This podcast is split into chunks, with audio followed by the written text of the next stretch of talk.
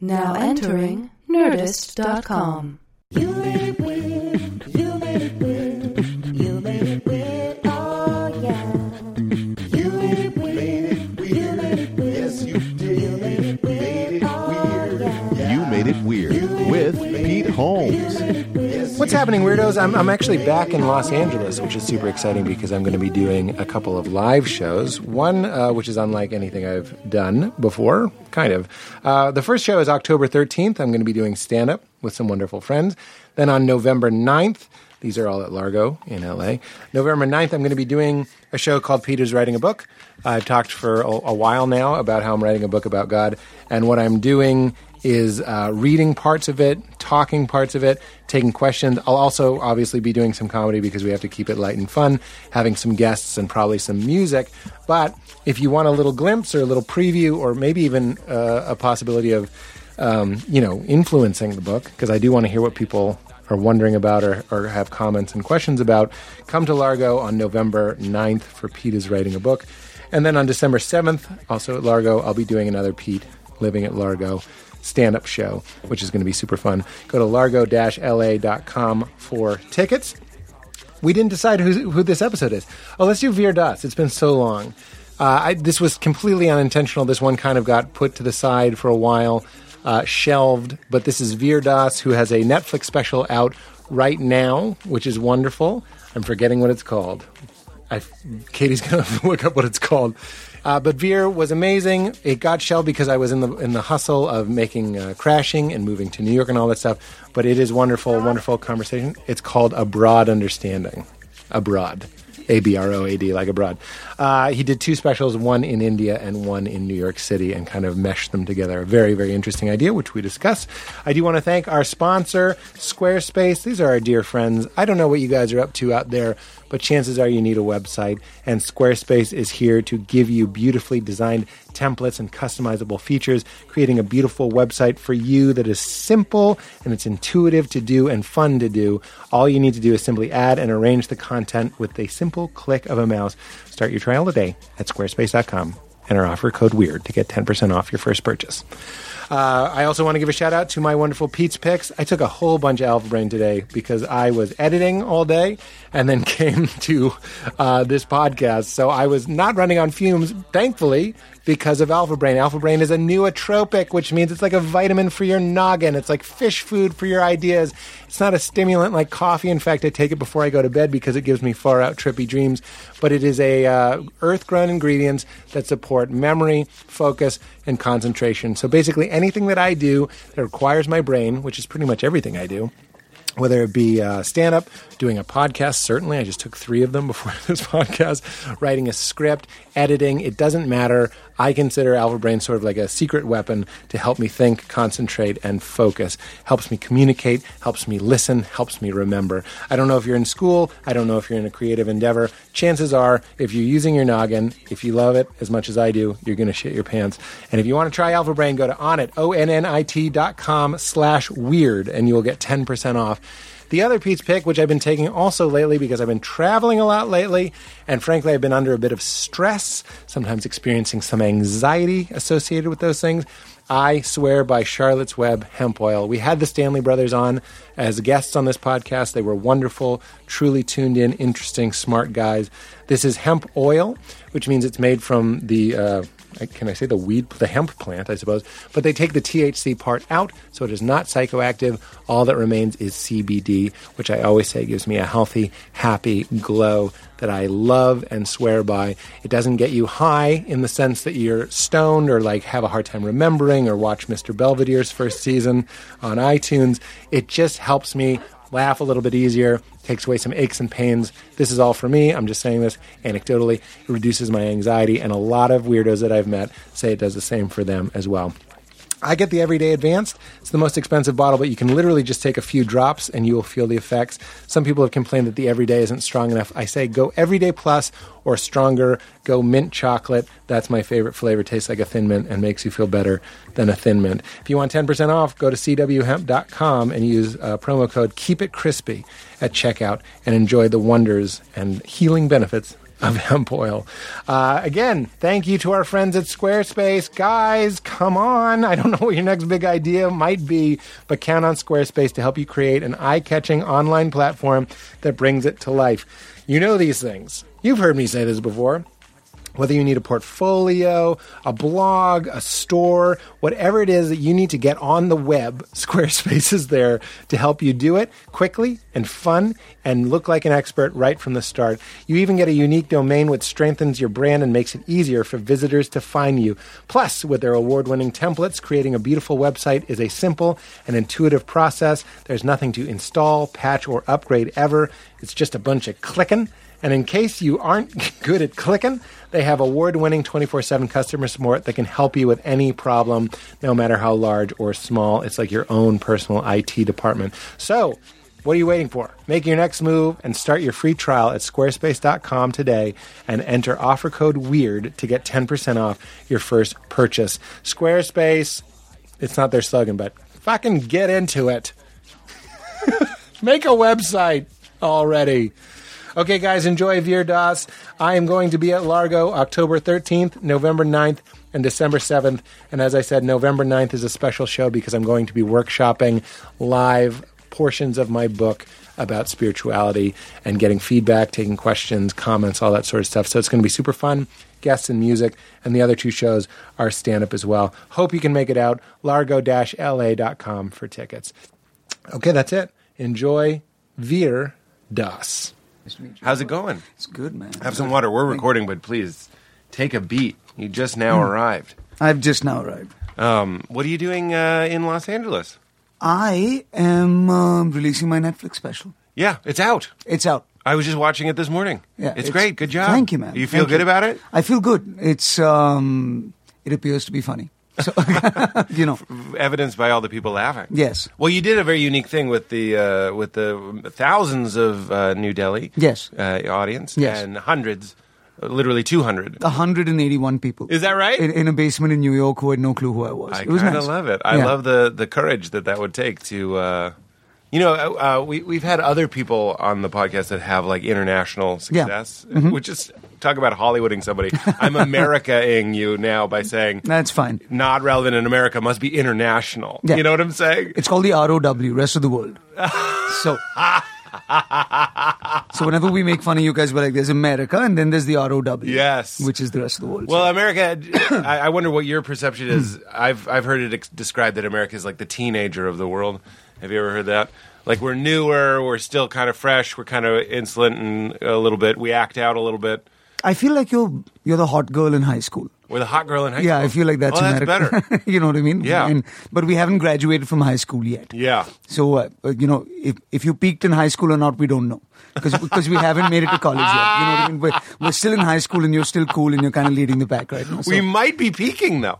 you never know. We might be the sad country at the reunion that everyone looks at us and they're like, they were so hot in high school. I don't know, man. Like I, I feel like it's really fashionable to shit on America, especially if you're American. Oh, I'm not even trying to lead you, you know, down that path. Yeah, but but but I feel like, I mean, look, at the end of the day, we're all showing up from across the world from for a reason, right? At the end of the day, like whether come you're- to America. to come to America, we're, we're all getting on that plane for a reason because this is kind of where the good art is happening. So, Well, you th- that must be the predicament. There's that French uh, comedian as well. I'm, I'm Gad. Gad. Yeah. Mm-hmm. that's right. So Gad is going through something similar Yeah. Mm-hmm. to you. Gad is very, uh, very, very big in Paris. Yes. Mm-hmm. and then he comes here and he has to kind of start over. Has it, but that it wasn't your experience. I, I don't. I can't imagine. You're speaking English. I am. I, not, I, I think not just currently, but Yeah. in New Delhi, you do your act I'm I'm in a, English. I'm a completely English comedian. right. Yeah. Do you do your act in Hindi ever? no. It's- So you just okay. So you're he is translating. Because I, I think he thinks in French, so I think in English. Yes. You know what I mean? think he thinks in French too. And Yeah. that's not an insult. I think that's what makes his story kind of unique. But his first writing must be French, and then he's just translating over. Right. You know? But then there's also something that I have to imagine you encountered as well, which is there's a sense of humor. You don't even have to go really far into the ROW to experience. Uh, like when there's Montreal, there's Just Mm-hmm. Yeah. for Laughs, which I'm assuming you've been a part of. I've done like 10 minutes of Just for Laughs. Oh, last okay. year. Like now this year I'll do like a larger thing, but There you go. Yeah. Mm-hmm. Well, it's because so many people are traveling to Montreal, it's not really like a true uh, Montreal uh, audience. Yeah. But you do like one of the things that the comedians notice, at least I notice every time I'm there, is you see the street performers and it's like clowns. This is, Yeah. Mm-hmm. I'm I'm being broad here, but it's like clowns and they're falling over, Yeah. and then they bend over and someone blows a trumpet and they're like woo, and it's like just different, Yeah. like something that's considered corny in America Yeah. very close to America is considered like funny. Now, I, I, please, my Canadian weirdos, know that, I, that you can't please everybody. Yeah. I'm just talking about what I would see, and I'm like, we're here at this festival where everyone's trying to be as cool as possible, and you'd walk by like something that my dad would find hilarious. you know what I'm saying? Do you find a different taste in American comedy? I mean, I, I have to say that I see it. Like Louis talking about his kids and really venting, and that confessional style doesn't necessarily seem to be what other places are doing. So I, I mean, the two things that I did notice is is that I mean, look, Americans po- are possibly the most seasoned comedy crowd in the world, right? So you've seen everything, you've seen every Right. form of stand-up comedy, and therefore you're making sort of informed choices, allegedly, right? Yeah. Um, act outs. Like Americans tend to not like a lot of performance comedy. You know what I Uh, You mean? know, I've heard an interesting theory about that because you performed in New York, Yeah. and we're just like, there's no space. yeah. Would like to bend over and Yeah. have a trumpet blow. That's not true. But would, you, you, I saw a clip of you at the Laugh Factory, and Mm. Yeah. that is that is the place for act outs. Yeah. it's a big, bright stage. Yeah. there's room if Yeah. you want to mime a little person getting on a, a horse, and Yeah. it's very difficult. Uh, you can do that for 45 minutes to wild applause at the Laugh Factory. But typically in New York, you're stuck in a corner and you're going to be talking from your Well, brain. That's kind of why I wanted New York for the special is because I felt like it, it feels like they're the, the most ruthless comedy crowd in America. Would that be fair to say? Yeah, I, mm, I wouldn't agree with that, but I know what you're saying. Yeah. Here's what I mean. You go to Chicago, they're so much even less impressed. Yeah. and they're colder. you know what I'm saying? Like New York, mm, I'm agreeing that they're tough. Yeah. But I'm also like, it seems to be like they're savvy, and if you're okay, I don't know. What you tell me your experience? So, I mean, for me, the big thing was so A, I shot the special like four days after Donald Trump won the election, right? So it was Brutal. Mm-hmm. just like, it was, everybody was just devastated when I showed up. And then, That alone, man. Did you think about postponing it? no, I, so I, You were excited. I was, no, I was shitting because, because I, I, I was like, you know, because I thought Hillary would win. And then, you know, Trump had been on late night for like, he he was a topic for two years, right? So, know. so how do I find something new to say about Trump? And then I got a call from Netflix saying, you're the first special that we're filming since he won. So like have something to say. oh, they told you that. Uh, Yeah, pretty much. They You know can what I do mean? that. Oh. They can do that. Open with this.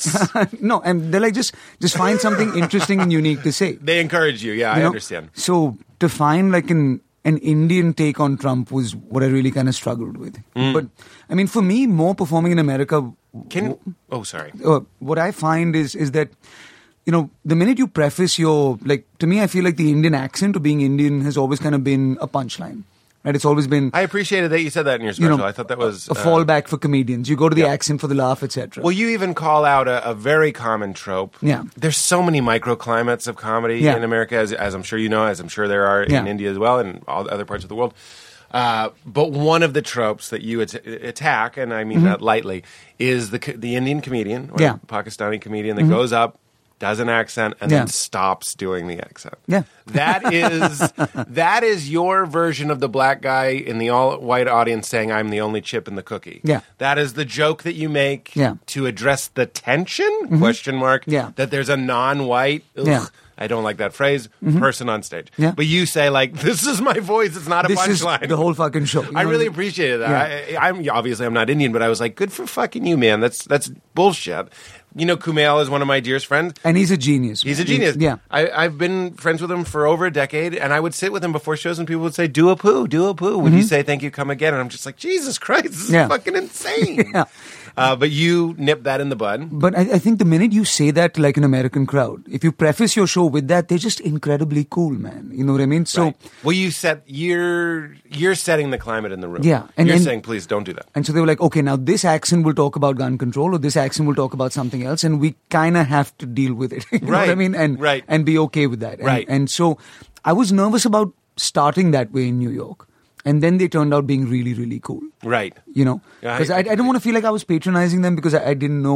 I mean, they didn't know who I was. We'd never seen each other before, etc. To so, so to say, oh, don't make fun of my accent, or don't Right. uh, like you know, uh, suspend every sort of uh, stereotype that you have about Indian people for two seconds. Right. is, is a big ask at the top of the show. Right, but You know? it is a it is a, it's been a long enjoyed, and uh, wrongfully so, Yeah. uh, stereotype or or a subtle racism to go like it's just if you watch like uh, I'm thinking like the movie Bad Boys. You see Bad Boys, Yeah, yeah. and they go to the 7-Eleven, and the guy's like he just does Yeah, the It- Slopey accent is what we call it. right? Slopey? The Slopey. Like oh the- Slopey, Yeah. Slopey's a different racist. thing. I, di- I didn't even mean that. I thought you said Slopey. Jesus, I'm not trying to offend anybody. Slopey, Uh. Yeah. Uh, okay, so he does like a schlopey thing. How you know? I worked on the show Outsource, so I Okay. I had a lot of brown people coming in And you with were- no you- accent that had to put it on. Yeah, and you had a lot of white people as, acting as brown people as well. In, in Did the we? show. I think so. I think you had like a lot of just American guys who, I, yeah, probably. you know. uh, Like t- you know, the extras would be like, "That guy's Mexican." You know what I mean? Like just be like Annie Brown would do. There was it wasn't. I want to say it wasn't their fault, but of course it was. Who, who else's fault could it be? We But could- man, look at the flip side, right? you can't find three million Indian people. I mean, there, there's there's plenty.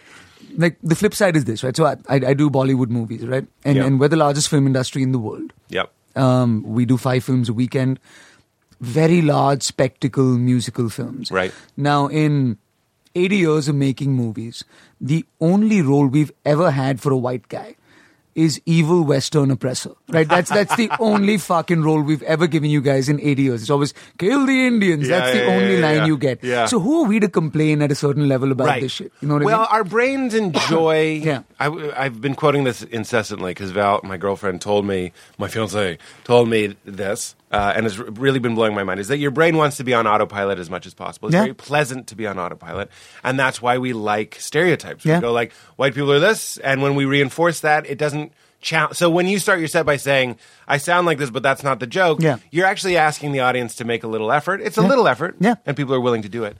But there's a reason why in Bad Boys uh, he's just like you know does the voice and, he, and Martin Lawrence is like give me some juicy fruit, you know what I mean? Yeah. and like Yeah, the joke yeah. is like anyway. So what is the Indian perspective on Trump? That's what you were saying. um, so I was saying he's kind of like your arranged marriage Yes, I heard you say that. because your parents picked this guy out for you. yeah, right. uh, and and you didn't vote for him, and that means you kind of have to make it work.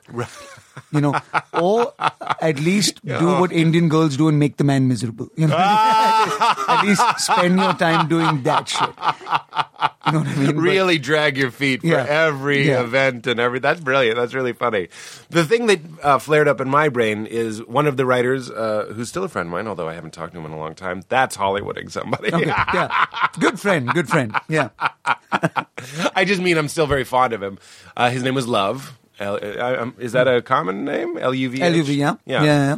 Uh, so Love uh, Ra- Raki, I, want to. I'm trying to remember his last name. Anyway, Love Raki uh, told me this thing where he goes like, in India, the idea of your life as a work of art makes no sense. Like, there's no, there's more of a communal understanding, Yeah. Mm-hmm. of the group entity, Yeah. and th- also that that just extends into like Hinduism and just like an Yeah. Mm-hmm. overall perspective. We are the the Jesus people. Jesus is the star of the movie. You know what I mean? We know eh, the leading man. Sure, he's got the twelve guys, but he's Yeah. the leading man, and we are all out for ourselves. That's our ideology. And Trump, wouldn't you agree? This is my question: Is the ultimate perversion of get everything you can? He literally puts his name on buildings. He doesn't give a fuck about other people. I don't believe, and and and that's we kind of got what was coming to us, seeing as we hoard shit. We don't. We don't. A lot of countries do this, but we certainly hoard. We, we- and we're taught that it's a good thing to hoard. Yeah. It's like it's good that you have a TV in your basement that you don't use. 'Cause Or like it's a your- jet, jet ski or a. Exactly. you know, yeah. My, I come from a dry canoe family. Like Yeah. I love my family, but they buy canoes and don't use them. Yeah. You know what I'm saying? It's like they just have a nice antique canoe in the garage that they don't use. Someday for a bonfire, you have. Ah, yeah, right. I wish Yeah. because maybe we will. Yeah. Mm-hmm. and that'll be very cathartic for me to burn that Your dry parents' ass canoe because at least it would get some pleasure out of it. But I do think. Uh, again, uh, we don't want to paint with too broad of a brush here, but it's like I do think that is an American value, and I think Trump is the kind of superhero again perversion of that. Like I'm number one, I'm going to put my dick in the earth and leave a volcano. So I, I feel like you know Trump is strangely aspirational in a way, and I'll explain that. Right? in that look everybody wants to be in power everybody wants to be president you looked at obama he was a cool guy etc etc but trump kind of felt like the guy who got there with the minimum moral work Yeah, for sure. You know? and that is that is American. Like the idea of going in. I- It's. not- I'm not even saying this because you're Indian. Yeah. Like going to the SATs and cheating off the Asian guy, whether he's Yeah. an Indian Asian or, or Chinese or whatever, it doesn't matter. That's kind of there's like an attaboy to that. But I- it's like you, you know- didn't study and you still passed. it's, Good it's for you. not just you guys, man. Like, okay, Yeah. so I, I was talking to my granddad, right, and he said that and it was a cool little theory. He said the world is like a pressure cooker. Hmm. Right? And every 60, 70 years, it goes through these cycles where it starts to become more egocentric and more nationalistic. And what about us? Fuck these other guys, kick them out. America take, first. Take care of your own. Yeah, Germany And, first. you know, and it starts to manifest itself until the pressure needs to release and there's a world conflict. Hmm. So, I mean, think about it. It's, I mean, there's Brexit, right? There's there's America with Trump. India just elected a really far right government. You know, the homosexuality is illegal in India now. Hmm. We banned surrogacy in India uh, for for for childbirth, etc. So we're making these really hardcore, uh, you know, right conservative decisions as well. So I just feel like it's the world. It's, It's, like not the world is a goldfish. You make the joke that Yeah. India's like a goldfish. Yeah. That like we realize we're just stuck in our bowl Yeah. and we're like, there's a bigger world we need to learn. And then you're like, fuck it, I'm just. So that I- seems like a cycle of the of the planet. Yeah, I feel like there's something big coming. Like in the next 15, 20 years, there'll be some sort of big world conf- conflict, and maybe Aleppo is the start of that. You know what I mean? That will just kind of reset this world to everybody saying, "Fuck, it got out of control. Let's let's calm down." Yeah, you know. it's frightening. That that that is what brings me to like there people on the outside, whether it be some secret government or Mm-hmm. just the real government, going like, "This is how it's been, man. Look at history. Like Yeah. every three hundred years or Yeah. whatever it is, Yeah. we reset." It, yeah, but it's frightening to think that we're in some sort of reset. But like my gut tells me he's not gonna last Trump as Trump. president. I, I don't know why. I, I like I keep thinking, okay, this will be the hair that breaks the camel's back. You know what I mean? The and, big orange here. uh, You know, and and then it just keeps going for the guy. But I, Yeah. I feel like at some point, um, Mike Pence will be president. I feel like that'll happen. Right, which I don't will know. still be weird. We'll s- yeah, but still. But you you know. know, it, you know I don't. I, I I'm- I don't know that much about. I don't follow politics. I follow it as not as much as I feel like I need to because it's honestly it fucking freaks me out. Mm-hmm. Yeah. But uh, I don't think Pence. I don't think Pence is good. But I don't necessarily think he's uh, like kind of unstable. Like I feel like Trump is unstable in a way that we haven't seen. so when I was here last, I did um, uh, comedy works in Denver, and I'm sure you've been there a bunch of times. The, the club, right? And so they have this, Yeah. they have this annex club which is like outside Denver in this really waspy area. And um, usually when I when I'll tour the US, it'll be like 90% Indians at the show, and this, there's just no Indians in, in Denver. Yeah, so- so so we just had You only filled ten percent. yeah, right? and and these guys were Trump supporters, right? So immediately, Oh, really? Yeah, so you go out there and you immediately realize, okay, you can't shit on these people, you can't demonize them, you can't do that because that's a what went wrong in the first place is to demonize Trump supporters, right? Mm-hmm. And and I was talking to this guy and and I was like, so do you sleep well at night voting for the guy? And he's like, fuck yeah, I sleep well at night.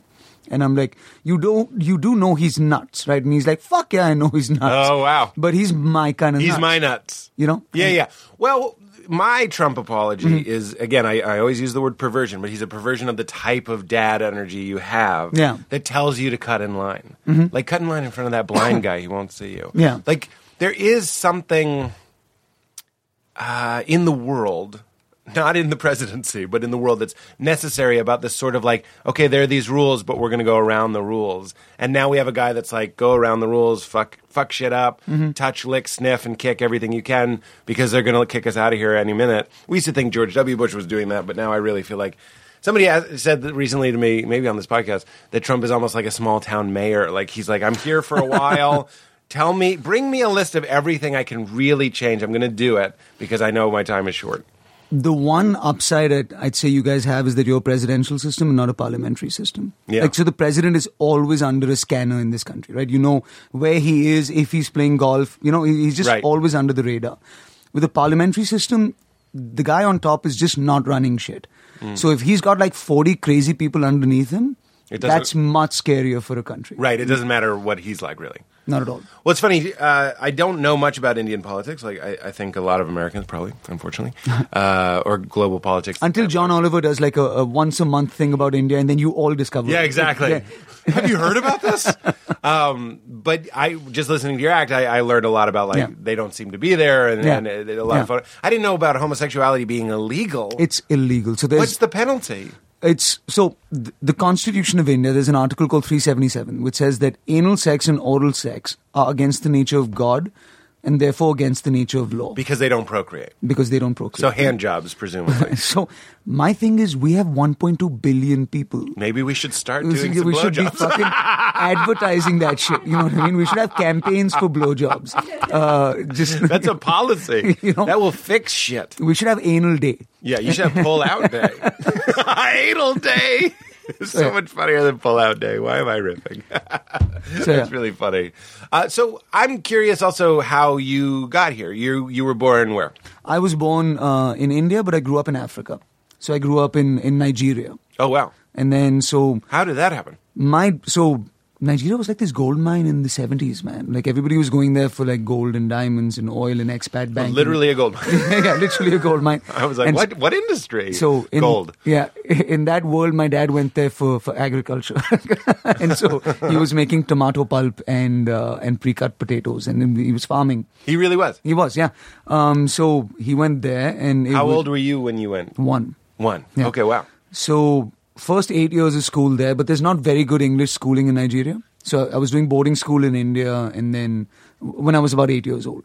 So you would go back to India for school. Yeah, so like seven months a year I was in India, five months a year I was in Nigeria. Okay. Um, and then what was that like? It was good. It was um, like Nigeria, Africa's amazing, man. It, it really is. It's um, they are hands down the friendliest, coolest people on the planet, Hmm. and and Nigerians specifically are are just really cool people. So it was nice. Like I'm as African as I am Indian. I consider myself.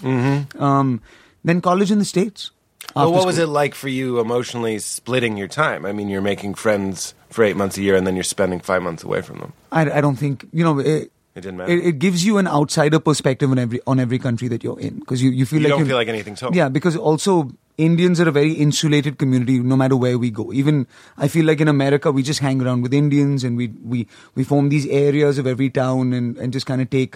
Metuchen, New Jersey, and claim that shit, and it's Right, ours. You know what I right, mean? right. But we don't integrate in any country that we go to. Truly integrate.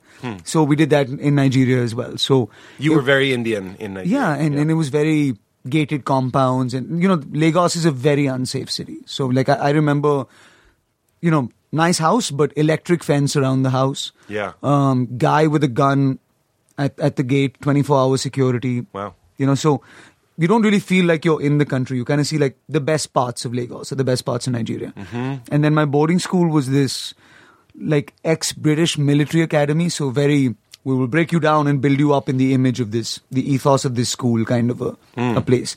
So I was politely asked to leave when I was 14. From Wait, boarding. why? Uh, Politely has to leave. So if you get three headmasters cards, you're kicked out. Three head monsters? Uh, headmasters, headmasters card. I didn't so- think you really said three headmasters. but So I had two by the time I was in like grade nine, and they called my parents and they were like, "We're not giving him one yet, but we're gonna give him one pretty soon. So could you?" what were you doing? I think the first one I was caught with cigarettes or booze or something like that when I was like eleven. Which right? was it? That's a big difference. Cigarettes. I think it might have been cigarettes. Uh-huh. when did you start drinking? Um, I think the booze was for like a senior student, but like the cigarettes were Uh-huh. You're mine. literally telling me I'm a 38 year old man. you're on my podcast. You're telling me you were holding it for a friend. I think so. Let it go, Veer. Just tell the truth. cigarettes were mine. Uh, then I'm, I was caught in the girls' dorm when I was like thirteen. Just what were you doing in there? So I was delivering a Just call- friend's card to his girlfriend. There was this girl I liked called Mekla, and I, I kind of ended up having a chat with her. And I didn't notice that she was in a bathrobe, and, and it was like five minutes before bath time. Uh. So then the kind of the bell went off, and I got caught, and, and so that's you when- knew you were being cheeky. You were a Of rambunctious course, yeah. uh, small boy, absolutely. and you ran into the girls' room. Yes, I did. so then my parents were called. So then public school in Delhi. For I stayed with my And grandparents. how old are you at this point that you're booted from for cigarettes? 14. And, 14. Okay, 14. So fourteen to How did you feel about that? Did you not want to leave Nigeria? I hated boarding school, man. Like, I, Oh, yeah. yeah. I, I feel like it wasn't an atmosphere that encouraged individuality at all. well, you would. You dress the same. You, right? No, it, wa- yeah, it was the, there were school uniforms. Everybody dressed the same. all But of that stuff. isn't uh, pardon me? l- Allow me to be ignorant because it'll be nice for. Uh, isn't that kind of an Indian thing? Isn't it just like blend in, like be a group? Don't be Veer singing and dancing. I know you have showbiz, Yes. but I'm just saying. It seems to me as a country, it's like you know, you have the the caste system. People just understand like I do this because my dad did it. There isn't like I gotta be me, No. and you're like I gotta be me. I, I was also Was that unique or am I wrong? it was just irritating for everybody. I think Ah, So you were kind of going against the grain. Yeah, there I was- weren't too many Virdases going around. No, and it was this this school which had like corporal punishment and had like you know physical drills and all of that stuff. And I'm the kid who, What does that mean? Were you whacked with a ruler? yeah, you were caned or you were, Caned. you know, yeah. So, but I'm the kid that wouldn't shut up during the caning. And I'd be like, So much caning. You know, does this make you feel better? You know, what does this really accomplish? You're doing bits during the caning? yeah, during the caning, right? So they're like, fuck this guy.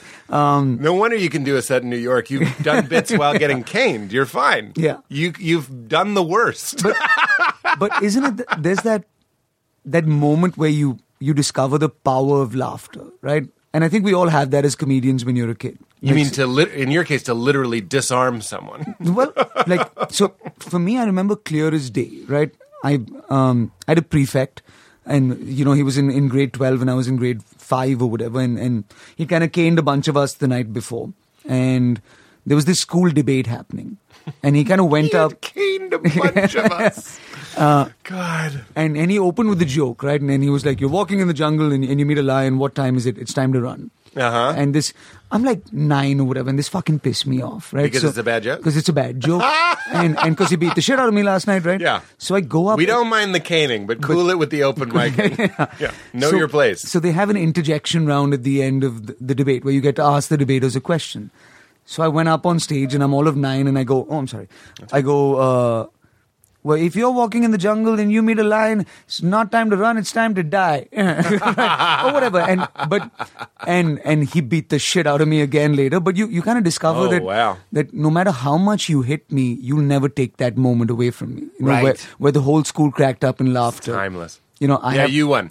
I won It's a classic little story. you know and i think every comedian has that moment where we discover you know the first time we're validated by an audience Yeah. just the power of that is insane I remember this is kind of a weird memory for me, but I was in a play when I was in like it must have been sixth grade, seventh grade, seventh grade, and uh, maybe eighth. I think it was seventh. Anyway, I was such a ass. Like I was constantly. It sounds like you. I, I wasn't necessarily in the girls' room, although I did go in once. They had those little metal mailboxes. Uh, I was always acting a fool. I never knew when to stop. That wa- it was annoying. I, Yeah. I'm sure. And they put me in into the woods. I played the baker, which is like the lead part. We only Mm-hmm. did the first act. But anyway, I wouldn't stop acting a fool, and then eventually the teacher was just like, "Fine, he's a funny baker." like, they just like they just surrendered. That was, it's kind of a different memory, but I was like, "I won," and then that made me calm down. I just wanted to be seen. yeah so there you go you know so that was boarding school that was uh, and then public school in delhi with my grandparents which Yeah. was, was again Oh, you started. Your parents stayed in in, Nigeria. in africa yeah Uh-huh. so then um, that must have been. Now, see, we're getting the picture of the of the comedy, like Well- why you might be acting out and such. and I mean, I was just, I feel bad for my grandparents. You know what I mean? Because, like, a rebellious 14 year old walking into your house when you're 60. You Yeah, know what I with mean? It's- cigarettes and you know, is- tampons from the girls' room. yeah, is is a nightmare. Yeah. but they were really cool about that shit. They would like my grand my grandfather is like a, a diplomat, so he's kind of been across the world, and he's a really wise man. Yeah, And- isn't that an Indian thing too? Don't doesn't India look at America like? Because I'll speak for my own family. Yeah. We have no sense of family. We fucking suck at family. I always think of like. Like I- in, Indian death, Indian birth. Mm-hmm. There's the grandma; she's she's dying, and there's her husband, and there's the children, and Yeah. the- give her the baby, and you know Yeah. let her hold life as she's passing. Yeah. And, and we're just like, I haven't talked to my grandma in six years. You know, like I, I wasn't really close with anyone in my family, and it seems like here you're a troubled boy. You need a place to stay. Is that a is that a good Indian value? The It family? is. Yeah, I mean, the, the one thing I will say about America, not to judge too badly, but y- you're kind of harsh on people in their old age. You know Yeah, what I mean? yeah, we're In- bad at it. Yeah, you know, you We're bad at death, and we're bad at yeah. aging. You know, so you I, I, I- in India, it's it's almost assumed that once your parents hit sixty or seventy, if they can't take care of themselves anymore, they're living with you. Yeah, you know, and then that's a given. right. Um, because you have the option of staying with them with them till you're 35 fucking years old as well, you know. Right. So it, it kind of goes both ways. Right. Like I always say that Indian parents don't raise children; they invest in their own futures. uh, you know, it's just you know mutual fund. They're waiting to fucking But expire. it makes sense. We hire people to be Yeah. professionally warm, is, is Yeah. the term that I like, to our mothers and our fathers. Yeah. And, and I'm no exception. I, I don't intend on taking my elderly parents into my Yeah. house, but it does kind of it's weird. Your way does make sense, but a- again, it goes back to that like in America, it's like they wind up their kids and see how far they can go away from them. But th- there's also like it's a very American thing, which is you're 18, get the fuck out of the house. You know what I mean? Uh, Yeah, yeah, we have the other- but we don't have that. It's like you're 18, go to work and get an air conditioner for the house. You know what I mean? Or Yeah, yeah, yeah. It's it's it's not so. Get the fuck out of the house, but then come back to the house with an air conditioner. Yeah, you know? right, yeah. So it's like I said, it's it's different cultures, man. for sure. But but there does seem to be uh, well. Let's. I I'm never sure if I would love India. I think I would, but I'm also worried that like it would be sensory overload or whatever. Um, so I produce a comedy festival, right? And we have like American comics come down every year, and for the first, and and you get all types, right? So you get guys who are just fuck, I want to smell, eat, try, meet everybody and everything. Yeah.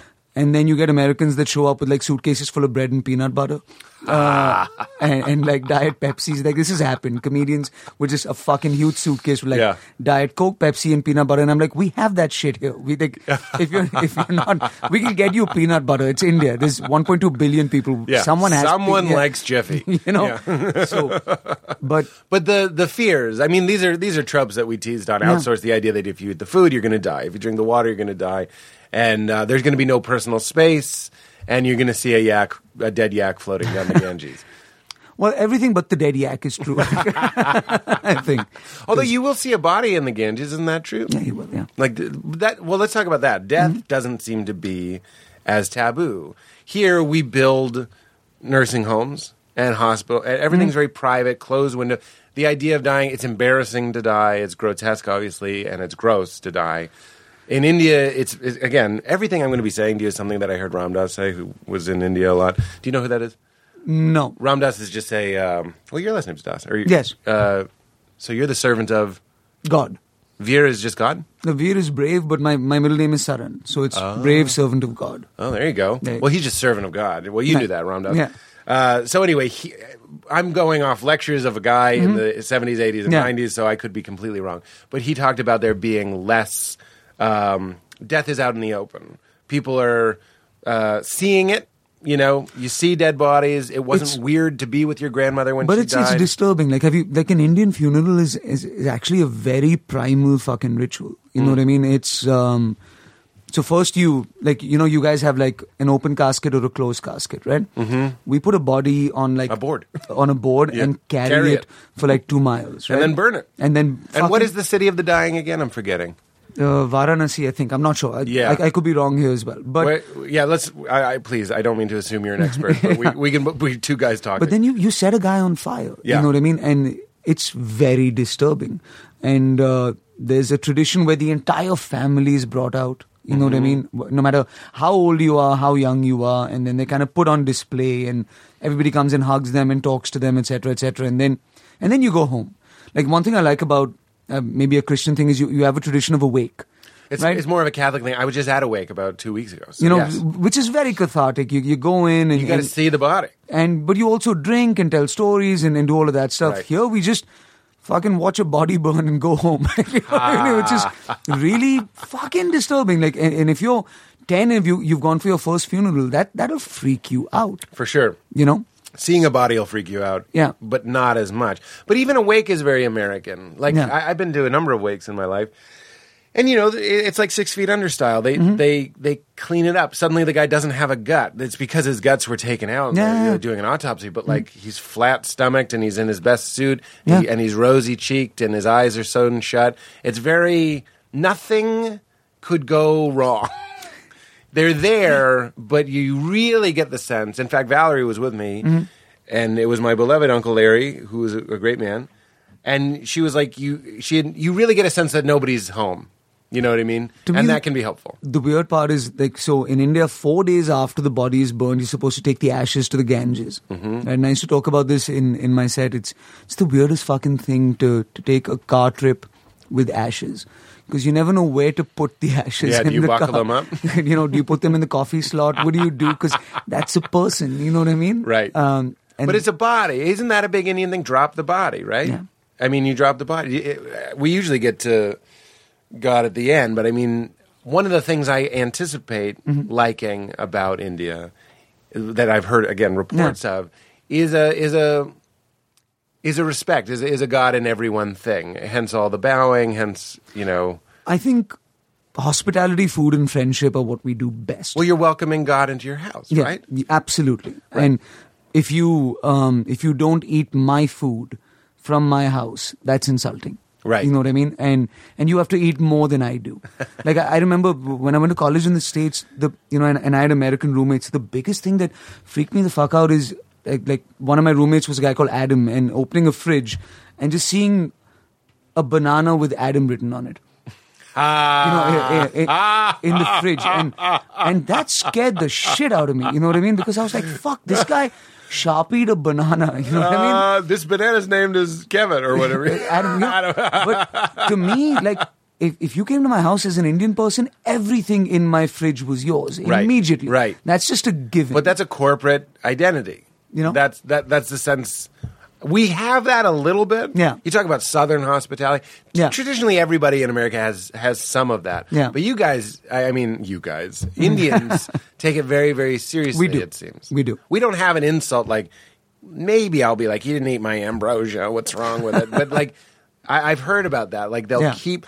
Poor, poor, poor, poor people, and I, I've been to Africa too. Yeah. Same thing. Yeah. Mm-hmm. I've been to slums in Africa. Literally, Sally Struthers filming a Save the Children thing Mm-hmm. in the same type of area, and we would go in these little, you know, shanty Yeah, things, yeah. and they would give us give us food. Yeah. it was the craziest thing in the world, but that's a cultural idea. I also don't think you know somebody until you eat with them. Like, I really feel that's you know, and Hmm. Well, it's eat- vulnerable, right? I mean, and in their house. yeah, you know, you, you never like. I live in Bombay. Bombay is like New York, right? So you always meet outside. You don't meet in flats Mm-hmm. in Bombay, and you never really you're not friends until you've sat at their dining table and eaten their food. Mm. That's that's not friendship. it's very primal. Yeah. Mm-hmm. I, I don't mean that as a to put it down. I mean it's very basic. Yeah. it's beautiful. Yeah. I completely agree. And and the American comedians, do they? You know, you got Alanis Morissette going, "Thank you, India." Yeah. Mm-hmm. You- like we all want to go. Again, allow me to be ignorant because we don't. Nothing is learned if I if I just keep my mouth shut. I have this anticipation that I will go to India, and even the way you're looking me in the eye, very few of my guests look me in the eye Mm-hmm. Yeah. in the way that you're looking me in the Mm-hmm. eye, and I love that. So I want to go. I'm sure I'll be disappointed because people tell me everybody has phones now. You know what I mean? It's it's changed. Again, I'm, we're talking about India in the 70s, but I want to know families that had gurus. I want to know stories of this is so silly and maybe I'm wrong, but I I have friends that have stories of going to India and experiencing magic just in this way that the world is is not I mean, you can find it. It- Yeah. It's still there, but in the smaller towns. You know what I mean? Like if you go to Delhi, Bombay, or Bangalore, Kolkata, for sure these are big big and, cities. the- and, you know we, we, we've I can suddenly get an iPad there. absolutely fuck. You can build an iPad. Yeah, yeah, you know what I yeah, mean? exactly. You know, not even buy. You I can watch a YouTube video of a guru on the iPad that was built and purchased in Bombay. but there's. I mean, You can, that was a very funny joke. I want you to feel good the rest of your day. but there's i mean that that spirituality will never leave us Yeah. but it's in the smaller places in india and you just have to travel to find it Right. you know You have to go into small towns and stuff. Yeah. I mean, people tell me that there's a there's a, a pretty, you know. I- So I'm in that circle. I'm not really in that. cir- I'm in that circle. I like that circle of Mm-hmm. Yeah. Indian spirituality and Yeah, stuff. And they there are people that are currently making pilgrimages Mm-hmm. to India to meet this one guru, but he lives in like the jungle. Like you have to go Yeah. to. They know where to fly, but then it's still a four day journey. To like, was that any part of your? Did you have a guru? Did your father have a guru? Did your family have anything? like no i think we're um, the nice thing with hinduism is that there's just so many fucking gods you know what i mean because we have like 5000 gods Yeah. that it almost makes you agnostic that? I see. you know because you're like i don't know who i'm going to commit to but Yeah. i believe in god and i believe in karma and i believe you know be good to people and all of that stuff but i'm just not going to I, I can't hedge my bets across 500 people you know what i mean so Right. so i don't believe in a particular god but i believe in hinduism and in god You believe in the there's how many? it's about 5000 gods Five thousand. yeah But it is like one thing, right? What I like about Hinduism, even though I grew up monotheistic, Mm-hmm. Yeah. is even though there are three of them. Yeah. Come on, what are we doing? We're all the same. What I'm saying is, I like the different aspects of God, further humanizing it, because i- if we are all pieces of this awareness, Mm-hmm. this being. There are different aspects to us and there are different aspects to God. It seems. Anyway, what I'm saying is you can focus on one attribute of God with all the many. So I think the big takeaway, the big selling point of, of Hinduism is karma, right? Yeah. That's the big one. That's your big one. That's our big one, right? And Buddhism, impermanence, Hinduism, karma. Karma, right? Even though you both have karma. we do. Yeah. But I think for Hinduism, it's now kind of evolved. Like I have a, a really instant karma phobia. Ah, karma phobia. where I feel like if if I'm an asshole to somebody this week, I'll lose a movie next week. You know, if if I'm You think it's that immediate? I think it's that immediate. I worry. f- My own karma worries are more like, okay, I'm a successful white male Mm-hmm. um, comedian in show business. I'm, I'm paid to talk. I'm Yeah. celebrated for making jokes and stuff, just like you. Mm-hmm. W And if I don't do something with that, I'm worried that like the next life would be some sort of baloney. I think it's next week. you think it's next week? every time I've fallen sick, every time I've like something bad has happened, I can kind of like determine something that I'm I should have done better. You sound like a Catholic. That's it- like that's is that a, that's a Catholic guilt? high level of guilt Yeah. and fear. Not in a bad way. Yeah. Maybe we could instead of fear we could just say reverence. Maybe Yeah. you're like so in tune but doesn't you know there's so many times that I haven't gotten sick or whatever. Like we see too many evil people succeeding Yeah. to for that sort of immediate thing. Maybe that's one of the reasons I shied away from that immediate karma. But you you experience that. You get sick and you're like, I I shouldn't have yelled at that guy. Or Yeah. I, I should have, you know, Interesting. taken that call. Or I sh- you know, etc. Like I, I can feel. that reminds me of an early model of my own faith where I was Yeah. worried that God was mad at me. Are you worried that God is mad at you? No, no. I think he's all right. but when you might laugh, I'm just trying to tell you my the Mm-hmm. Yeah. way that I dance with Hinduism or whatever is if I'm having a big important day, capital Mm-hmm. B, capital I, and I get in the car and the car doesn't start right away. You're like, oh fuck. No, I, I literally say out loud. Ramdas's guru is Neem Karoli Baba. I don't. I'm assuming you haven't heard of this. person. I have not. No. And I think of him giggling and I go, good one. And usually it, it, it'll stop. I go, I get it.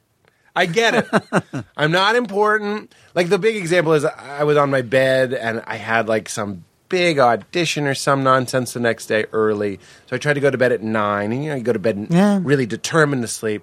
And then when Val came to bed a couple hours later, three hours later, four hours later, she opened the door. The dog came and ran, jumped on the bed and s- squashed me in the nuts.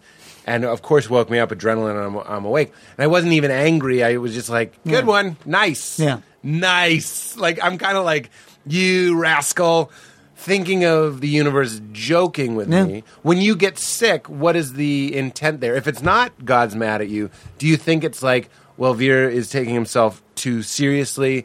Let's slow him down. Let's throw a little banana in his Mario Kart. I feel like it's. Um, I always want to avoid arrogance because I I feel like that's death as an artist. You know what I mean? So What do you mean by that? uh, I- I think the, Mm. You need to be vulnerable. yeah, and, and the minute you start thinking you're the shit, um, you know, is, is Jim Gaffigan said on this podcast, he goes, "Never be cool." Yeah. he's like, "You Yeah. never want to be cool because then you can only go down. But if you stay humble Yeah. and you stay vulnerable, and yeah. and the defining characteristic of this profession, stand up, is is swag mixed with insecurity. You know what I mean? It's the it's, Mm. well put. we are we are alive on that stage for sixty minutes, but we question ourselves for for The other twenty three 20, hours yeah. a day. You know, and that's who we are. That's that's the genesis of our uh, our art form. So for me, I, I feel like every time I've, I've been an asshole, I'm not proud of myself. It's because a little bit of a lack of humility has seeped in, or something has happened, and this is just a little system that I've developed to keep myself grounded and humble. You know what I mean? your belief in karma helps you stay grounded enough Absolutely. that your actions have consequences is a Yeah. good feeling. Yeah. because arrogance is literally acting like your actions don't have Yeah, consequences. like to give you a small example, and, and maybe it's almost selfish. Like we, we shot the special in like a gigantic stadium. First time I'd sold it out. So you, you come off stage feeling like, fuck it, I did good. One show or, or two. We did two shows, right? We did like a 4 p.m. and a 7 p.m. But so there's my whole team is there and everybody's clapping and all of that stuff. And I really just want to get the fuck out of, you know, because you're coming down, the adrenaline is dipping, you kind of want to go be in a room by yourself for, about sure. 20 minutes, right? Yeah. But they're also happy because they work so hard for this for a year. I'm like, I want to hug every one of these people, even though I don't want to be here. In the event that I don't, and they feel offended, and something happens to my Netflix special, you know what I mean? It's almost, Oh, interesting. it's almost that as well. That psychology as well, which is kind of narcissistic, but at the same time, it's just in a weird way forcing yourself to be a good person because of consequences that may or may not happen that you think about. It, you mean it's like a game? Yeah. It's not a lie. It's just a worldview that Yeah. helps you be good. Yeah. Because I like what you said about religion is five rules, and the fifth one doesn't make any sense. Yeah. To make sure you're paying attention. Yeah. Mm-hmm. I was like, I, I it's a funny joke, but I'm al- also like, I think there's something to that. The method, whether it be comedy or Yeah. religion, wants to know you mean it. Yeah. So it's not going to just say five common sense things. It wants to throw one at you Yeah. that's going to take a lifetime to unpack and wrestle with. think right? so, yeah. and you know, it's I, I don't know if you guys have this, but Hinduism is full of these. You know, don't wear yellow on the third day of the month, and, The and closest uh, you reminded me of Ca- uh, again, I'm not Catholic, but they don't eat meat on Friday. Oh, You're really? supposed to be vegetarian on Tuesday. Okay. right? yes, and no beef. Like that's a, No a- beef, yeah. sacred animal. Yeah, My understanding, because a cow can feed more people with its milk than it, one person with I just its think meat. because it's really tasty, and they don't want us to have it. But anyway, that's Ah. Are how- you vegetarian? I'm not. No, I do. I do everything. So, anything. You eat beef. I do. How dare you? I'm a bad. I'm Hindu. sorry. I'm just representing your, your ancestors. How dare you? I'm just kidding. I'm going to hell. It'll be fun. Well, you guys don't have a hell. yeah, I'll just come back as like an ant or some shit like that. Like, Yeah, that'll you'll come be- back as a cow. Yeah. nice, nice. Uh, that's interesting. But um, where were we? We were talking about right before that. You were talking about oh, the system, the the almost the mind Yeah. game you have to be a good person. Yeah. So you don't necessarily. It sounds like you're not necessarily planted in whether or not that's even the case. But worrying about it helps you hug all those people after the show. I think it's in every situation in your life what is the right thing to do and what is the convenient thing to do. And sometimes if you choose that convenient thing, maybe the consequences won't be as great. Because look, at the end of the day, we all want shit to work out for ourselves. Right? Mm-hmm. We all want our lives to be great, our relationships to be good, to be remembered for something, all of that stuff. And I strangely believe that doing the right thing instead of the convenient thing gets you there. In a you know and and, and some it- you people know are just what? assholes and have made it, you know what I mean? Uh, and and For we- sure. you can't dispute that, but you know, it's it's a system. Just saying if I if I take this ten minutes out and just hug all of these people and, and say something nice to every one of them, maybe when this Netflix special comes out, the universe will give it just ten percent more of a push. We'll have goodwill on our side. We'll have good karma on our side. Hmm. You know? It does. It rings superstitious to me, Yeah. though. Yeah, it is. I think so. I think so. My, my love that you're niceness like- is superstition. yes. But is it, it? It also feels like an extension of what we're all doing, which is like forget karma, forget some sort of out exterior force or or, Yeah. or interior force. Yeah. If I'm nice to you, it's it's like you own a shoe store, Yeah. and I make shoes, and I, if I'm nice to you. There's a better chance that you'll make these shoes. So we take that and then we apply that globally, universally. Yeah. We go like, if we're nice, God will favor us more. You I think so. Also, so my, I'm, I'm a newlywed as well. You're getting married soon. When's your wedding? Mm-hmm. October 28th. nice. So I'm. I did October 18th a year, uh, two years ago. Wow, right? we're very close to each other. Yeah. So my wife is a crystal healer and a tarot reader and like a, She's a Reiki- crystal healer? Yeah. Oh, wow. So I was, like, you, you can't see this on the podcast, but it might be here. So yeah, I always have like some crystals. you just have a piece of beef in your pocket? I love it. What is this? What am I this is holding? a, a yellow jasper. Yellow jasper. which is like for health and uh, and just you know keeping your body solid and then this is i don't know exactly what it's called but this is just to keep you motivated and creative so Okay. It looks like, you know, a piece of Grover. it's very blue. It's pretty. Uh, somebody tried to explain crystals to me. They were like, it's like everything is uh, a hybrid of a bunch of things, but crystals are just like one thing. They're like very pure. you know I, I was such a skeptic when she got into this stuff but Yeah. it, it fucking works what works? just the like i've been 101 fever you know about to do a show for 4000 people not wanting to get on stage and she's just laid me down, gotten like 10 crystals, and sorted my life out where I'm able to get on stage and perform. And you get strength. And maybe it's psychosomatic, maybe it's, you know, other stuff as well, but You know what's funny is that's one of my favorite things about religion Yeah. too. Here you are. It's basically what you're saying about karma, which is probably Yeah. what made you think of it. Is it actually magically healing the world or, or helping your Netflix special get 10% more? Or is it just something that you think that makes you behave better? Uh, and then the, the spiritual question that I like is what's the difference? Yeah. It's like which one and who cares? and who cares? As long as you're being a good person, who cares how you got there? So if your wife lovingly calms you down, lays you down, Yeah. and then puts some things on you, I, I happen to be just a believer. I always say I'm Yeah. the person that ruins medical studies Yeah. because I'm given the placebo and I'm like, it worked. Yeah.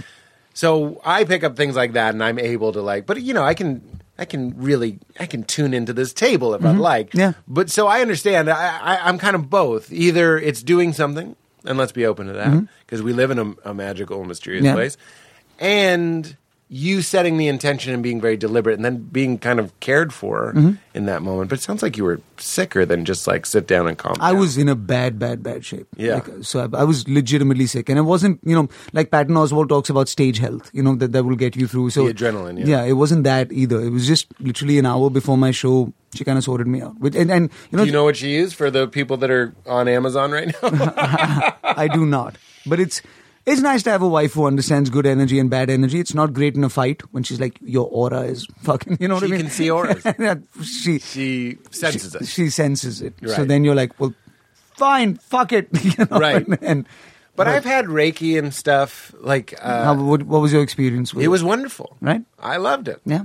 I really did. I went and saw this woman uh, here in L.A. Believe it or not, and we would do this thing at the beginning where I would stand and she'd kind of like feel around where Yeah. my tension was, and at the end when I was stood, uh, like I was loose as a goose. I did lay on a table for Yeah. 40 minutes, so the skeptics out there that are saying Pete just relaxed during that time could be, but like it, it did feel. I guess that's a what's the difference thing. Yeah. You know, if we were scientists, we would have Pete with that tension lay on a table Mm-hmm. with nothing, and then would have Pete lay on the table with Reiki.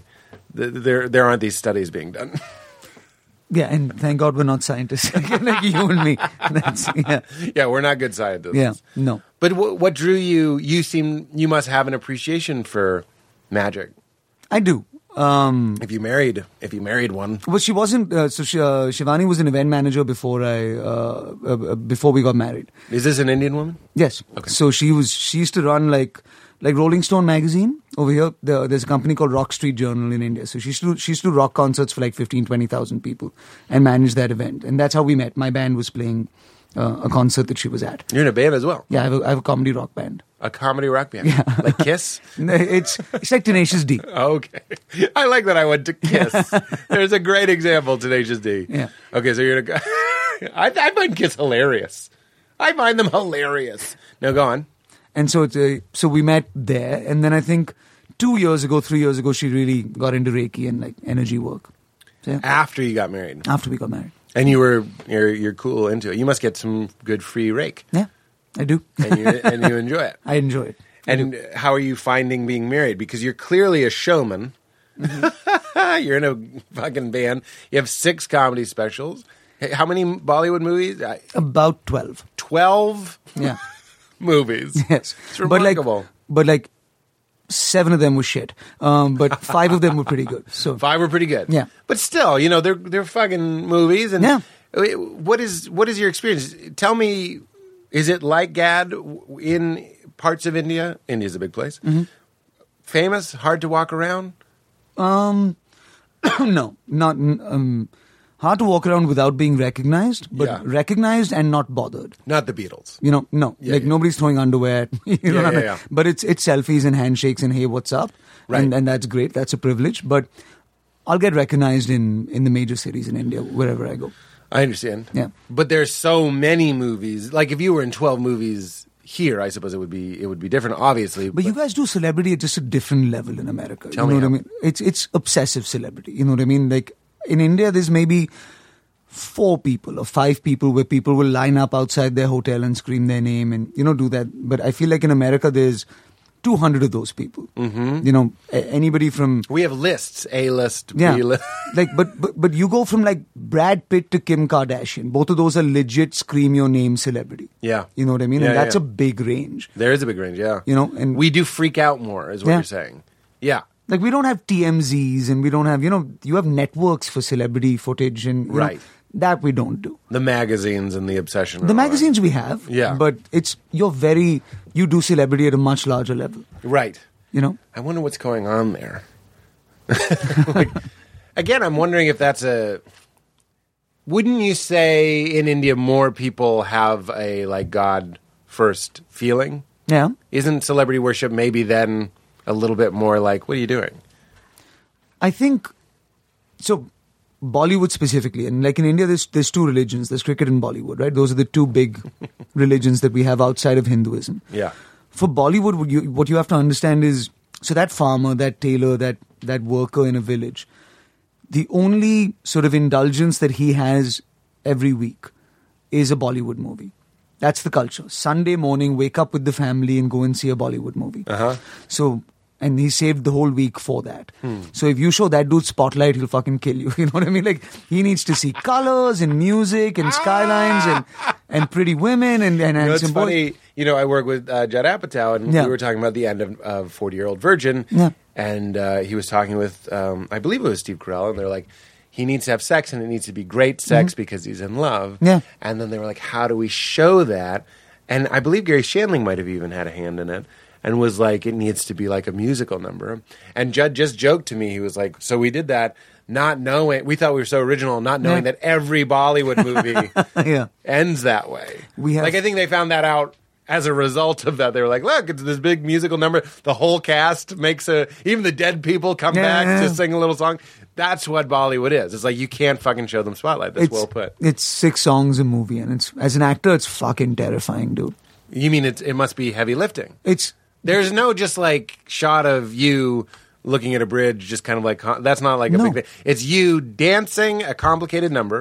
and also like i mean i, I remember do- so i'm in that high concept comedy space as well so like in bollywood i'm doing like you know stoner comedies zombie comedies you know that kind of stuff Yeah.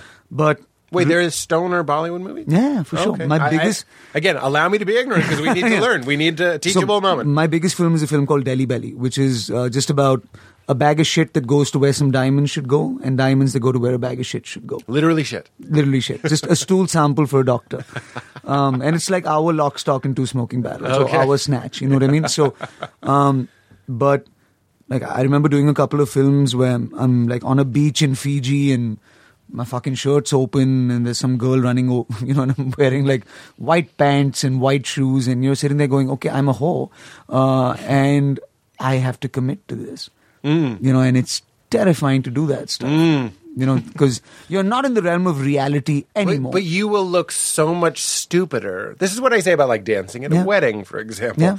You'll look dumber for being uncommitted. Absolutely. yeah. If you have that doe in headlights fucking look, if your Yeah. eyes look glazed over, Right.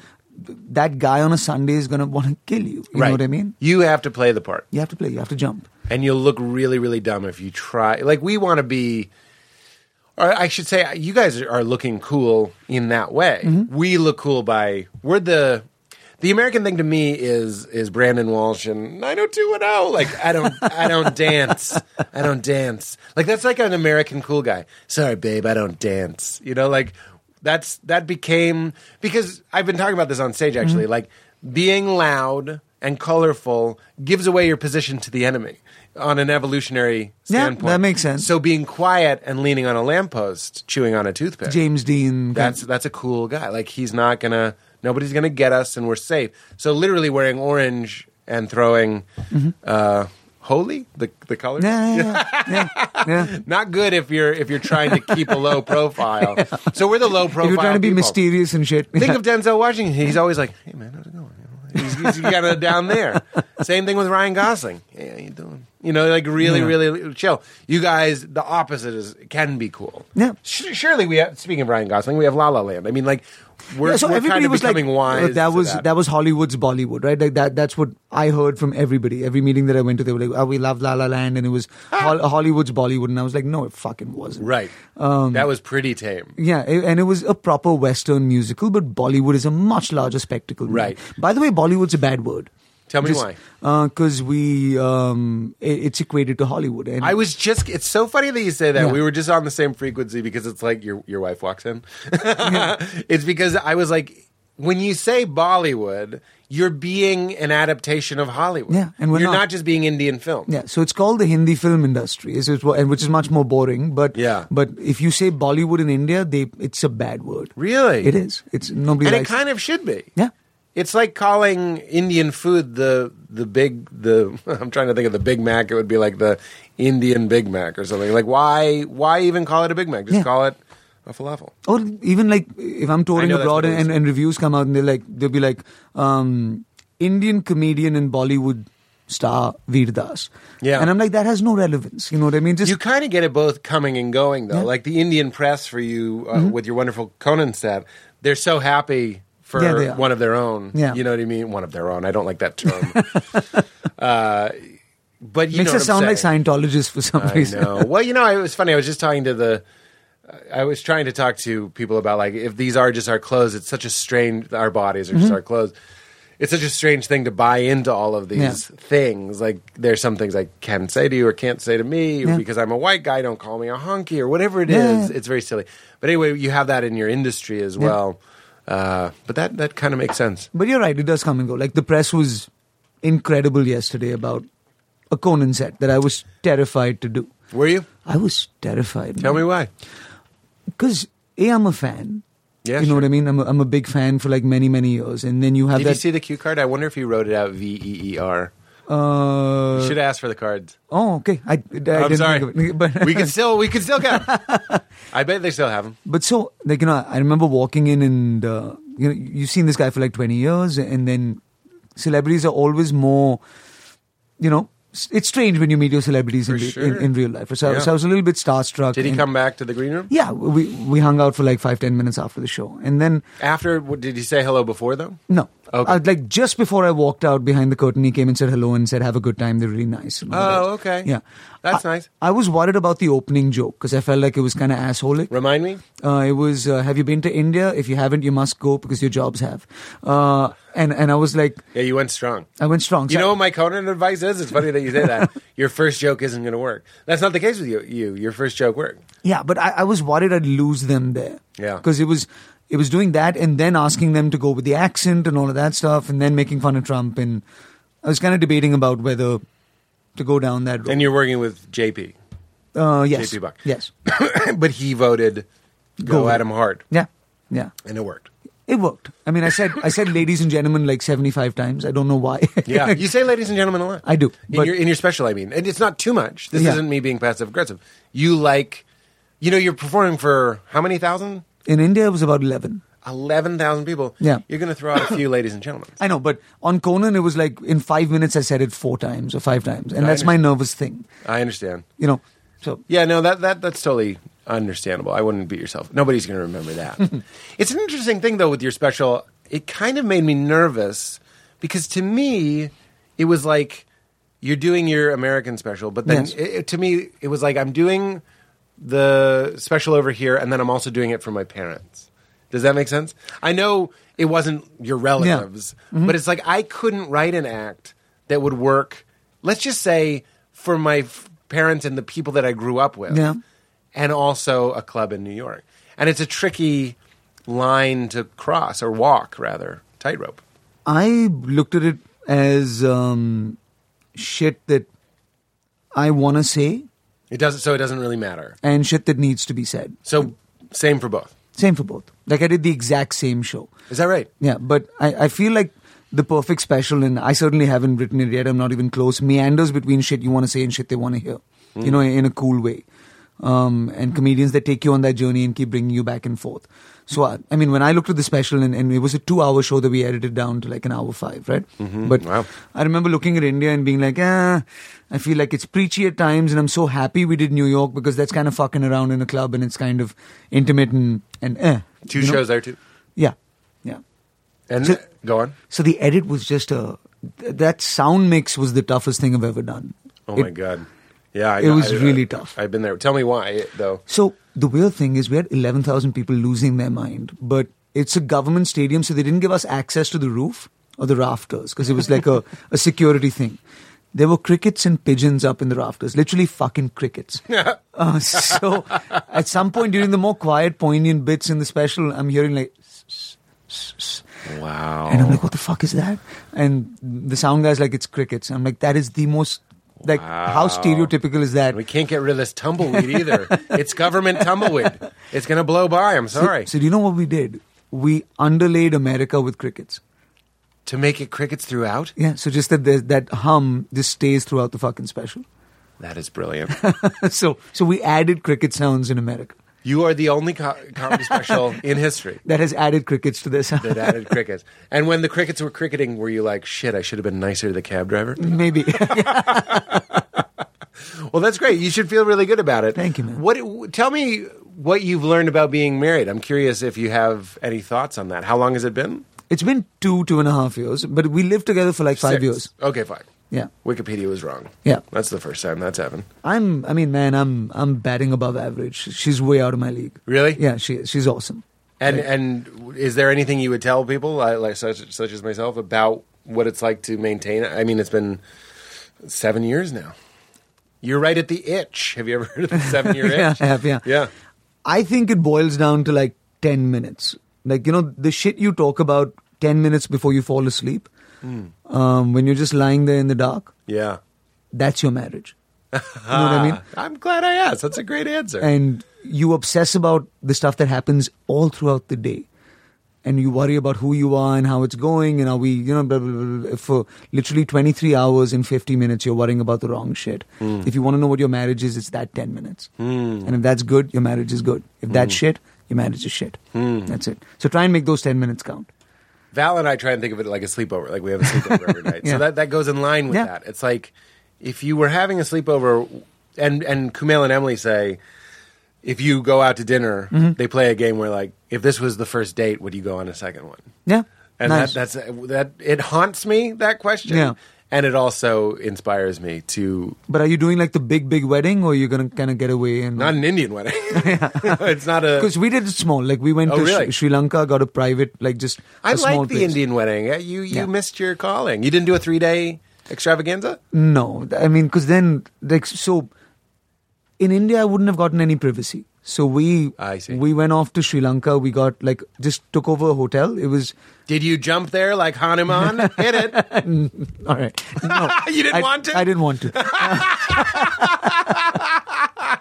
so uh, got a hotel and like eighty people on a beach. Yeah. no cell phones allowed.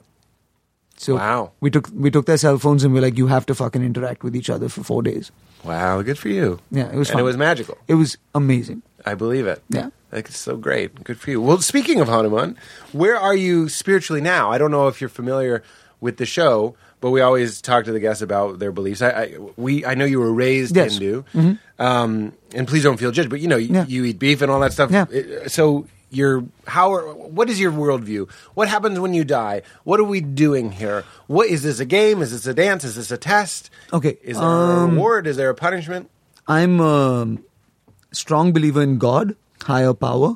I'm a dipper into Hinduism, into Hindu tradition. A what into it? A dipper, like I'll dip. It, Oh, you dip, mhm. You know, um, and it's maybe because I believe forty percent of the stuff, and uh, a lot of it is because my parents believe the other sixty percent of the stuff.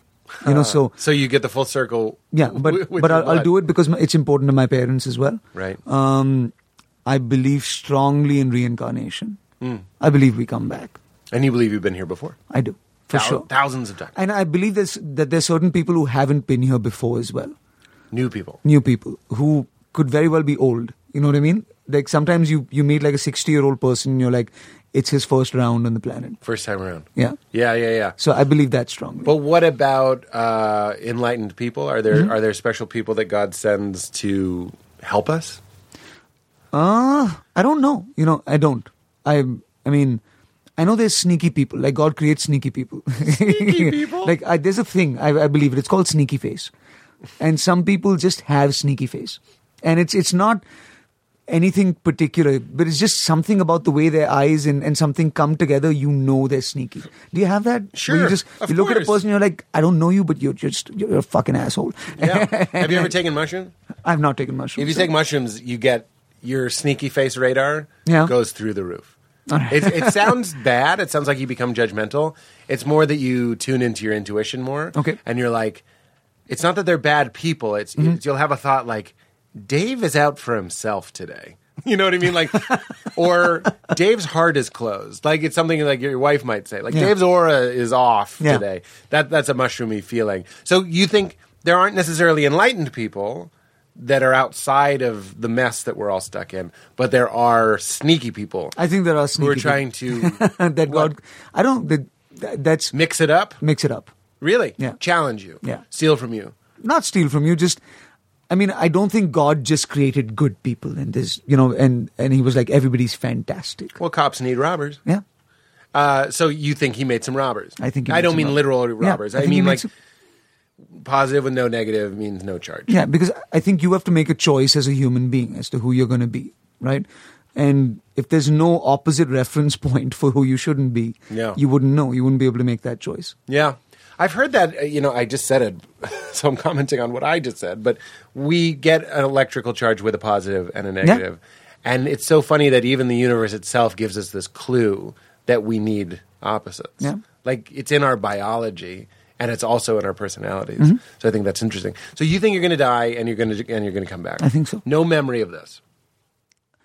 I uh, so I, I believe in supernatural stuff as well. Like I believe that you can remember past life stuff. You know, I'm I have, With hypnosis and stuff. with hypnosis. Have you and done stuff. this? I've not. No, but I, I have like friends who. Um, it- this is a friend's younger cousin, one of my best friends, and she was two or three years old, and they were driving by a building in Delhi, and you know she's suddenly says uh, that building, there was a lady and her hair was on fire. Hmm. Man, this is a three-year-old kid. Mm-hmm. And so everybody's like, okay, this is a weird fucking kid. and and Hmm. yeah. drove by Valium. yeah, that building burnt down like 10 years ago. You know what I mean? Wow. And so I believe shit like that happens. Well, you know? that's what I'm talking. See, when I'm talking about going to India, Yeah.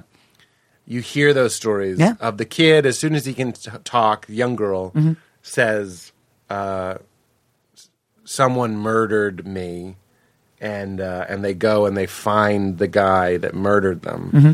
and then they find where they buried the axe of course you have that joke about like it's a 3000 year old you don't say game of telephone but Yeah. like these things are verbal or oral traditions Yes. so i Yeah. understand that they might not it's kind of like a what's the difference? But it is interesting. You hear those stories, hair on fire, and here's where the hatchet is buried. Why would I know that uh, stuff? And you're into it. I, I believe it. And like, I, I I wouldn't go to like a past life regression, you know, session or anything like that. But Why? I, I don't know. I just, I, I don't think I want to know, you know, what I was. Hmm. What if I was Mussolini in my last life? Who the fuck knows? You know what I mean? Yeah. you know, why would you want to I don't think do you'd that be uh, to yourself? A super successful uh, Indian comedian with If a I was Netflix more- special if you were- who was a lady. You'd need a few to work that off, right? Yeah, I hope so. And what about if you believe in reincarnation? Yeah. Mm-hmm. If we're stuck in samsara, there's no getting out of it. Because if you don't believe in an enlightened, and I'm not trying to I think mince maybe your words, no, but I think maybe you you go a certain amount of rounds, and if you've if you've done your time and been good enough, you get out. like Buddha, yeah, right. at some point. and then you're out, Yeah. and then you go back. There was a great movie called Defending Your Life. Do you remember Yeah. that movie? Albert Brooks and, Love it. and Meryl Streep. I think. they go- yep, mhm. And I I think some version of that does exist where. If, if you're really good and you're done, you get to go to heaven, and if not, you have to keep going back. Right. But it's funny because to me, uh, and I say this just for conversation, it's like if you're really free, then Mm-hmm. you're done. I feel like there are, and this is a, a, a traditionally Indian thing. A lot of times, Western people would have a hard time with the Indian gurus because they would smoke or they Yeah. would womanize or they would drink Yeah. or whatever it was, but they would be somewhere else. You know what I Yeah. mean? That thing, that idea of nobody home, not buying into the game, being like, yeah, my body smokes, but I'm non local. You know what I'm saying? so defending your life makes it seem like, I don't know. I think there's there's another level to it where it's like it's not necessarily about being good as it's about seeing like the matrix seeing the code and Maybe. being like i gotta i'm gonna unplug now Yeah. i'm not i'm not saying that gives us a pass to do whatever we want but it's a ram dass thing where he says it's not what you do as much as who's doing it and how you're doing it Yeah. I mean, I, I have, you know, I've met maybe f- two or three people in my life who kind of reject every realm of reality that they're in. Mm. You know, and, and just kind of are on their own plane. Mm-hmm. You know, and to them, bills don't exist and jobs don't exist. And uh, It's all a game. It's, it's all a game. it's a simulation you know and and marriage isn't real and you know none of it is is real Right. and it's fascinating to talk to those people i just don't i don't know if it's aspirational for me know what i mean I completely understand. That's one of the tricky things to. Yeah. We don't want to let go of the drama. Yeah. It's better, or at least it seems better, Mm-hmm. to live in a world where we go, like, no, marriage is real. Ethics, ethics are real. The bus is real. Jobs are real. Money Yeah. is real. We're buying into a lot of things. Yeah. Like, even money. I sometimes trip out just thinking about money. It's like I have paper in my pocket that Yeah. represents gold that's somewhere else that no one's seen. You and I, there are people, we could walk 45 minutes somewhere and someone would kill me for that paper Yeah. because that's how hard we believe in it.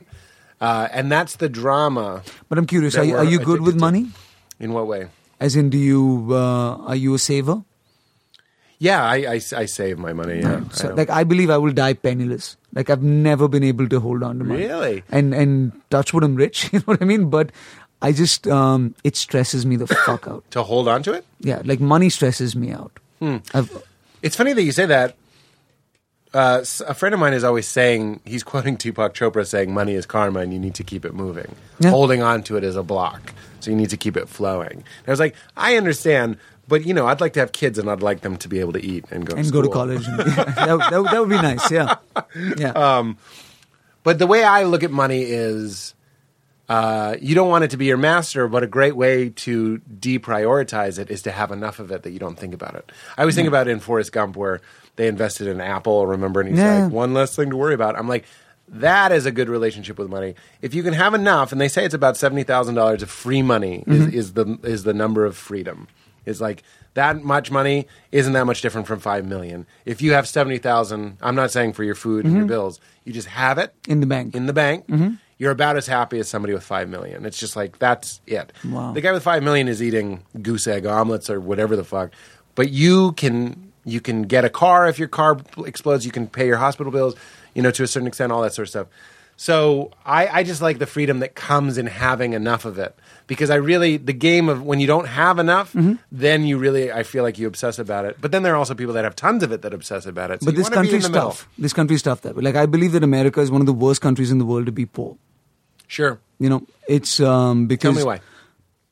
Is it better to be poor in India or Africa? I I think from a moral perspective, yes, because I feel like if you're, you know, food, Medicare, um, family taking care of family, all of that stuff. If Yeah. you're if you're in a rough place, there's more people looking out for you. I feel. In America, in America, you certainly see the the homeless guy Yeah. who has family. By the way, you're the only Right? country with fat poor people. I've never seen that before anywhere. Well, we poison our people. I don't know if you know that. Yeah, I- I Like, know. We don't. We don't eat food. I know, but anywhere else in the world, poor people, you know, don't look like American poor people. Right. Your poor people have McDonald's and Burger King, and, and right It's, it's because really- our cheapest foods are, Is- are is the junk worst food, for yeah. you yeah Yeah. exactly empty empty stuff Yeah. yeah that's very interesting i used to think i remember growing up uh, and looking at like Mm-hmm. impoverished communities and i never understood i was like these people are super or over, Yeah. overweight whatever that Yeah. means what is the right way to say it I, I, I heard on npr you shouldn't say overweight but it's like really yeah because it assumes that weight is a thing it's like bollywood good lord. Okay,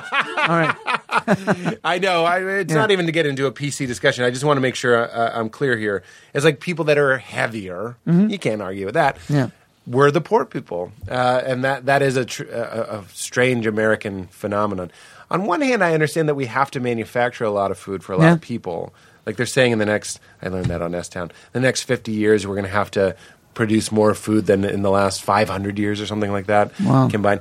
So we have a lot of fucking people, uh, at, but then food technology at a certain point isn't in service of the people. You can eat something. Yeah. Your belly will have something in it. And that, from like a dust bowl perspective, is good. But the next level of the game is to say, how can we eat things that are actually Well, you know, like, Nutritious or so I- whatever. w- we have a, a small flat in, in a town called Goa. I don't know if you know where Goa. Goa- right? Jason Bourne. Right, there you go. Right, so beautiful, right? Yeah, And you beach can town, buy- hippie, great. You can buy energy. mushroom, There you like go. mushrooms, is a big acid, thing. whatever you want. Right, Goa is full of. How fu- have you not done mushrooms? I, just- I don't know. It's Why? What's wrong with you? I just. I'm just kidding. I'm never just had like- the opportunity. I You're don't in know. Goa. you have a place in Goa. I'll get caught in Goa. You'll get caught. Yes. Take them into your flat. no, do them on the beach. I'll do it with you. There's no way I can do that. You are my hookup. I'm gonna, I'm gonna contact you. I'm gonna go to Goa. We're gonna sip mushroom tea on the beach. So Goa's full of dentists. Oh, Right? wow. Just because Americans are coming down and getting all their dental work done in Goa. Why? 'Cause it's fucking cheap. It's cheap. I mean, it's expensive here. It so, So- your, your medical system makes no sense. All due respect, like Please. m- medicines, the same medicine costs six percent of what it costs in America. Hmm. You know, and braces, for instance, like um, the average trip to the emergency room over here, if you don't have insurance, is what three grand? Hmm. Would you say? About yeah, Right? it's a nightmare. it's a hundred bucks in India to go and see a doctor and and chances are you're fucking seeing an Indian doctor in your There are emergency room. Indian doctors. right. I- In American emergency rooms anyway. Yeah. So the same level of skill, the same level of technology Right. costs a hundred bucks. Yeah. In India. That's crazy. And I don't know why you're I mean, being you're really charged- saying something if it's cheaper to fly to Goa. That's a long ass flight. Absolutely. That's a, a 20 hour flight. And they're coming with their kids to get their braces done. Yeah. Because they can't afford braces in America. That's crazy. Yeah, we're fucked in a lot of ways. I mean, everybody is. Yeah. Everybody's fucked in different ways. Yeah. I mean, you guys you just outlawed a lifestyle, like a legitimate lifestyle. we also have 50% of our people below the poverty line you know Right. the- and, and education is our biggest problem Right. we have 1.2 billion people Yeah, like yeah. I, I was reading the other day india second most investable destination in the world right now uh, primed to be the third largest economy after america and china largest working population under 35 on the planet right now these are fucking humongous assets Hmm. Right. to have you know in, in your kitty but if we don't educate our people really fast, we're going to fuck it up. Right. You know? Do you think there's like a like your goldfish thing? Mm-hmm.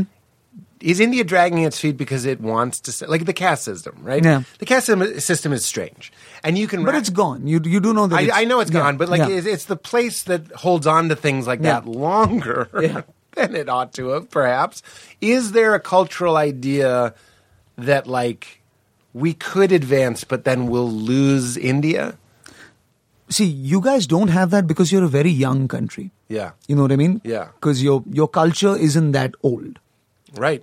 right? And our culture is so fucking old. Yeah. And there's so much more to lose if we lose that. That's what I'm culture. saying. Yeah. No, I'm I'm Yeah. actually in the strangest way I'm arguing for Yeah. naked sadhus and and and all the mess. And I say that lovingly like you Yeah. go to a quirky professor's house and it's clear that he's a hoarder, Yeah. but he has a first edition of The Great Gatsby above his toilet. You know Yeah. what I'm saying? Like there's there's grit and there's uh, disease and there's poverty, but there's a lot of richness and it seems to me when you are that old, you go like you can't let I'm calling America the devil that way in because we're going to lose some good stuff with the bad. It becomes dangerous when you're trying to hold on to an ideal because India traditionally and historically was a Hindu country. And we're no longer a Hindu country. Mm-hmm. You know what I mean? We're a diverse country.